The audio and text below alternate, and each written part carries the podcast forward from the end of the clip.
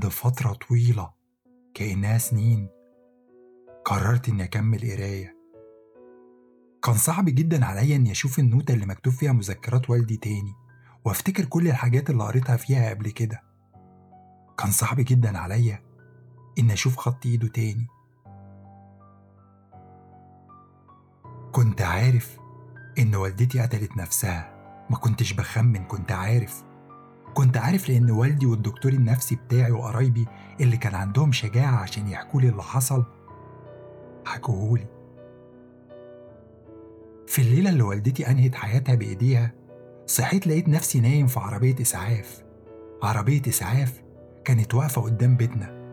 ما كنتش فاكر إزاي أنا ووالدي رجعنا البيت. البيت اللي كان دلوقتي مليان ناس كتير مسعفين رجال إطفاء حريق وبعديها بشوية أفراد المعمل الجنائي والشرطة. وقتها مفيش حد حكالي عن اللي حصل. مفيش حد اداني فرصة عشان أدخل البيت. كل ما كنت بحاول أقوم من مكاني في عربية الإسعاف عشان أشوف إيه اللي بيحصل عشان أشوف مين اللي شايلينه على النقالة ومطلعينه من باب البيت. كان دايما دايما في حد بيقف قدامي بزيه الرسمي عشان يمنع عني الرؤية. وعشان كده صرخت حاولت أخرج من عربية الإسعاف عضيت وخربشت وضربت والنتيجة كانت حقنة مهدئة ما خدتش بالي منها إلا وهي بتتغرس في دراعي قبل ما أغيب عن الوعي. اللي قريته في مذكرات والدي كان رهيب. أنا عارف إن جورنال نص الليل عنده قوة غريبة وعارف هو ممكن يخلي الناس تعمل إيه بس مع كده عمري ما تخيلت إنه كان السبب في موت والدتي. لسنين كنت فاكر إنها كانت مريضة. كنت فاكر إنها كانت مخبية ألم وعذاب رهيب ورا ابتسامتها الهادية. ودلوقت عرفت إنها ما عملتش كده عشان تنهي عذابها أو تهرب منه. دلوقتي عرفت إنها عملت كده عشان تنقذ حياتي. وعشان كده كرهي للجورنال اتضاعف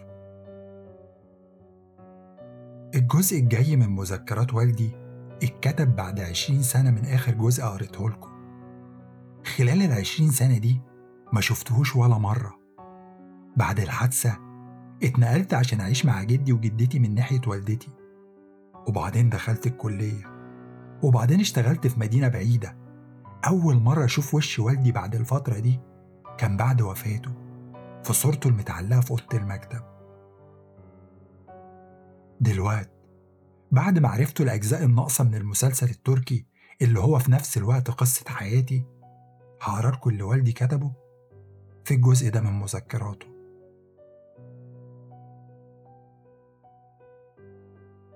صعب جدا عليا إن أكتب في النوتة دي تاني يا ابني. مجرد ما بمسكها في إيديا بحس إن في حاجة غلط. مش هقدر أرجع وأقرأ اللي كتبته قبل كده عشان هي. هي كانت عايشة وأنا بكتبه. عشان جورنال نص الليل وقتها كان شيء ممتع كان شيء غامض كان شيء مثير. بس دلوقتي دلوقتي عرفت حقيقته الشريرة عرفت إن هدفه الوحيد إنه يدمر أسرتنا. كنت حاسس إني بعيش كابوس الجنازة وبعدين الأسئلة الفضولية وبعدين الاتهامات. كل ده كان كتير كتير ما بقتش قادر أستحمل. بقتش بخرج من البيت. العالم اللي بره بقى غريب عليا عشان الناس كانت لسه بتفرح وتضحك فيه.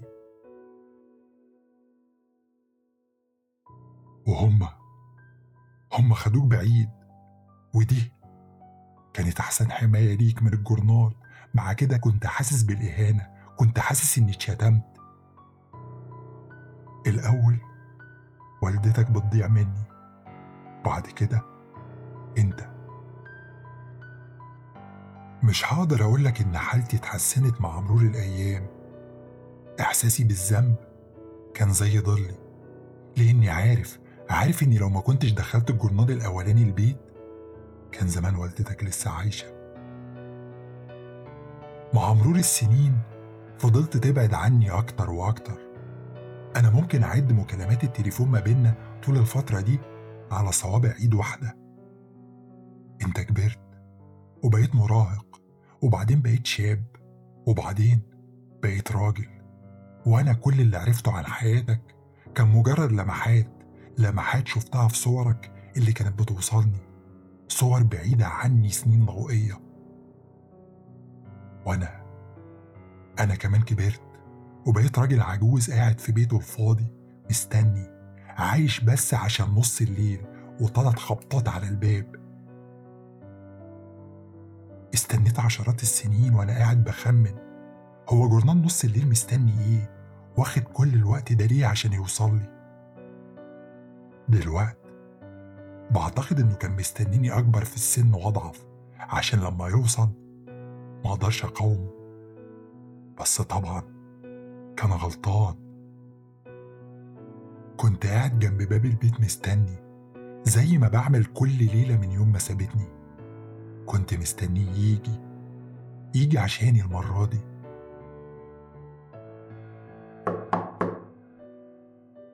فعلا جه. تلات دقات على الباب تلات دقات زي ما أنا فاكرهم بالظبط. فتحت الباب عشان أشوف اللفة السوداء اللي أنا عارفها كويس. كان بقالي عشرين سنة ما شفتش الجورنال كأنه عمر. إيديا كانت بتترعش وأنا بدخله البيت وكانت بتترعش وأنا بقطع الدبارة السوداء اللي ملفوفة حواليه. الجورنال اتفرد بالراحة وده اللي كان مكتوب فيه. عملاق صناعة الألعاب يوقف خط إنتاج العرائس بين قوسين ال action figures الأكثر مبيعاً. في قرار توقعه جميع المساهمين والجمهور من أسابيع، شركة صناعة الألعاب العالمية فراغ قررت تستجيب لآلاف الشكاوى وعشرات من الالتماسات على الإنترنت. في مؤتمر صحفي في مقر الشركة الرئيسية في مدينة فراغ عملاق صناعة الألعاب قرر استرجاع جميع ال action figures من خط إنتاجه الأخير. ال action figures المعروفة باسم المقاتل. وقرر إلغاء خط الإنتاج نهائيا. المقاتل لعبة ليها تاريخ. خط إنتاجها بدأ أول مرة سنة 1966 شركة فراغ كان عندها عدد زيادة من العرايس الذكور اللي كانوا متصممين عشان يكونوا مصاحبين لعروسة الموضة المشهورة اللي كانت بتنتجها الشركة للبنات وقتها العروسة زيزي. وبما إن العرايس الذكور ما كانوش محققين أي مبيعات تذكر ده دفع الشركة إنها تضغط على المصممين عشان يفكروا في حل عشان يبتكروا عرايس جديدة بتستهدف الأولاد. والحل كان بسيط. بما إن الأولاد وهم بيلعبوا بيمثلوا دايما إنهم جنود في حرب فليه ما نعمل لهمش لعبة تجسد موضوع الحرب ده حرفيا؟ وبكده تكون كل الظروف اتهيأت عشان لعبة المقاتل تشوف النور. اللعبة كانت فقيرة تصميميا.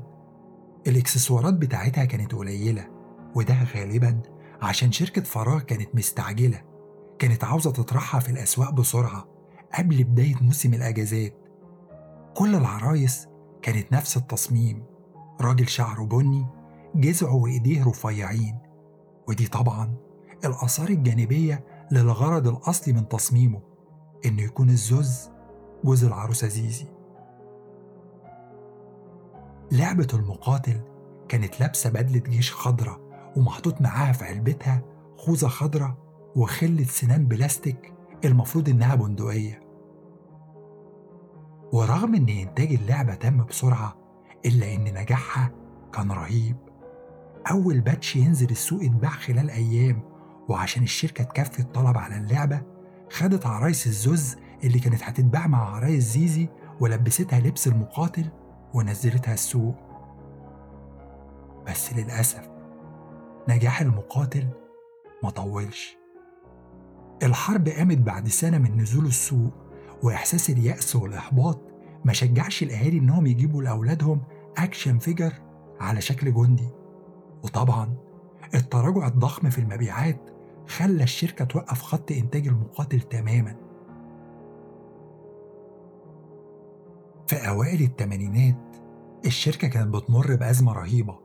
ما بين خمسين نوع لعبة بتنتجها عروسة زيزي كانت اللعبة الوحيدة اللي محققة أرباح. وعشان كده الشركة في محاولة عشان تنقذ نفسها قررت إنها ترجع خط إنتاج المقاتل تاني بس مع شوية تغييرات. تصميم الستينات كان متأثر بأفكار ومثاليات الستينات بس خط التمانينات هيبقى متأثر بأفلام الأكشن اللي انتشرت في الفترة دي الأفلام اللي اتعمل منها نسخ كرتون عشان تكون مناسبة للأطفال زي أفلام رامبو وقوة الحرية وروبو كاب. وبناء عليه المقاتل اتعاد تصميمه من الصفر الجندي الجديد بقى طويل ومفتول العضلات وشه بقى متغطي بكاموفلاج الحرب الأسود والأحمر ولبسه بقى عبارة عن فانيلا كات وبنطلون أخضر وبقى معاه إكسسوارات كتير بندقيتين آلي وقاذف صواريخ وخنجر. وعلى سنة 89 المقاتل نزل السوق وتسوق تحت اسم المقاتل الجديد وحقق مبيعات هايلة لدرجة إن الأهالي ما كانوش بيلاقوا خيار غير إنهم يشتروا معاه المساعد بتاعه دفعة أو عدو اللدود اللهو الخفي. على الناحية التانية كان في ناس كتير رافضين تصميم اللعبة الجديد اللي بيشجع على العنف بشكل كبير لدرجة إن في مجموعة كبيرة من أهالي الأطفال نظمت حملات مقاطعة لألعاب الشركة. بس اللعبة فضلت تبيع أكتر وأكتر والمقاتل الجديد بقى المقاتل الرهيب في التسعينات وبعدين بقى المقاتل السوبر في الألفينات. دلوقت اللعبة رجعت لإسمها الأصلي المقاتل. بس طبعا لسه محتفظة بتصميمها الشرس من التمانينات والجدل اللي حواليها فضل زي ما هو. فضل ملازمها على رفوف المحلات زي ما يكون بقى نوع من الثقافة الشعبية. بس يوم الجمعة بالليل لقوا الطفل فراغ وأخته الكبيرة فراغ ميتين في بيتهم. والدهم ووالدتهم كانوا على بعد كيلومترات قليلة في مشوار. لما جارهم اتصل بيهم عشان سمع صوت دوشة غريبة طالعة من بيتهم. دوشة زي ما تكون صوت طلعات رصاص. قوات الشرطة لقت الطفل واقع على الأرض في أوضته بعد ما نزف لحد ما مات. افتكروا إن السبب في الأول عشرات الطعنات الصغيرة اللي لقوها في جسمه.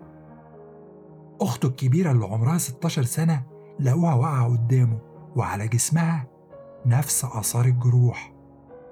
وقدامهم على الأرض بسلاح من البلاستيك في إيده ووش غضبان متلون بألوان كاموفلاج الحرب كانت واقعة لعبة المقاتل. التحقيق ابتدى والطب الشرعي قدر يحدد سبب موت الطفل اللي عنده تسع سنين وأخته اللي عندها 16 سنة. قدروا يحددوا إن الجروح اللي كانت منتشرة في وشهم وصدرهم ما كانتش جروح طعنات كانت جروح دخول. واكتشفوا كور صغيرة من المعدن جوه جسمهم كور شبه الرصاص الصغير جدا. اللي تم إعلانه بعد كده إن الطفل وأخته ماتوا موتة غير طبيعية من غير أي تفاصيل أو أي توضيح زيادة. احتمال إن سبب موت الطفل وأخته هيفضلوا من غير تفسير بس الأكيد إنهم مش هيكونوا آخر الضحايا. تم العثور على الطفل فراغ اللي عمره خمس سنين ميت في الجنينة اللي ورا البيت بعد سماع صوت انفجار ضعيف. السلطات شكت إن في انفجار حصل وتسبب في موته بس ده كان في الأول طبعا بعد الكشف على الجثة اتضح إن في كرات معدن صغيرة مخترقة رقبته وصدره. في الوقت اللي الطفل مات فيه كان بيلعب بلعبته الجديدة. حاولوا تخمنوا اللعبة دي كانت إيه؟ الطفلين فراغ وفراغ. اللي عمرهم 11 سنة أهلهم بلغوا الشرطة إنهم مفقودين. تم العثور عليهم في نفس اليوم ميتين في المكان اللي كانوا متعودين يلعبوا فيه دايما. على جسمهم كان في آثار حروق وآثار لطعنات وخربشة. الشرطة رجحت إن سبب الطعنات والخربشات ممكن يكون حيوان مسعور بس بعد فحص الجثث تاني لقوا كرات معدن صغيرة في أجسامهم. في نفس المكان اللي كان بيلعب فيه الطفلين كان فيه لعبتين لأكشن فيجر المقاتل. اللي بيحصل ابتدى يوضح أكتر وأكتر. السلطات ما قدرتش تتجاهل العلاقة ما بين الجرائم الغامضة ولعبة المقاتل. استصدروا إذن تفتيش وفتشوا مصانع الشركة المنتجة للعبة وفتشوا المخازن والمكاتب. كانوا معتقدين إن لعبة المقاتل متركب عليها إكسسوار. إكسسوار ممكن يطلق قذيفة من نوع ما بس للأسف ما وصلوش لأي نتيجة.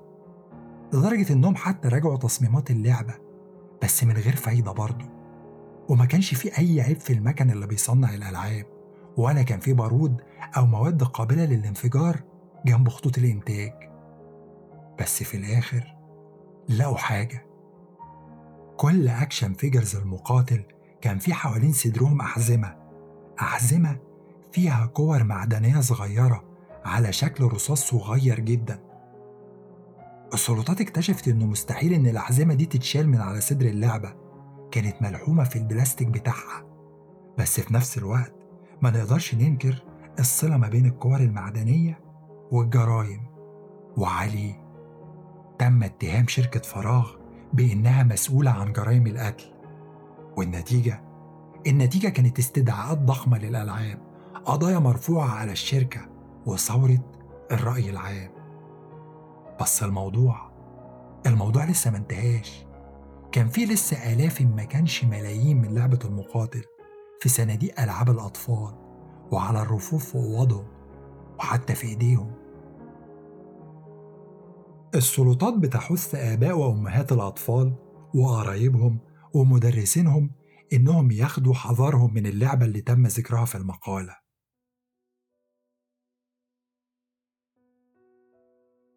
بعد ما خلصت قراية حطيت الجورنال على المكتب كأني بحطه للمرة الألف. أنا عمري ما سمعت عن لعبة المقاتل بس متأكد إني هسمع عنها بعد أسبوع أول ما اللي مكتوب في المقالة يتحقق. أول ما يكتشفوا الجثة الأولى. الموضوع ابتدى يحصل تاني.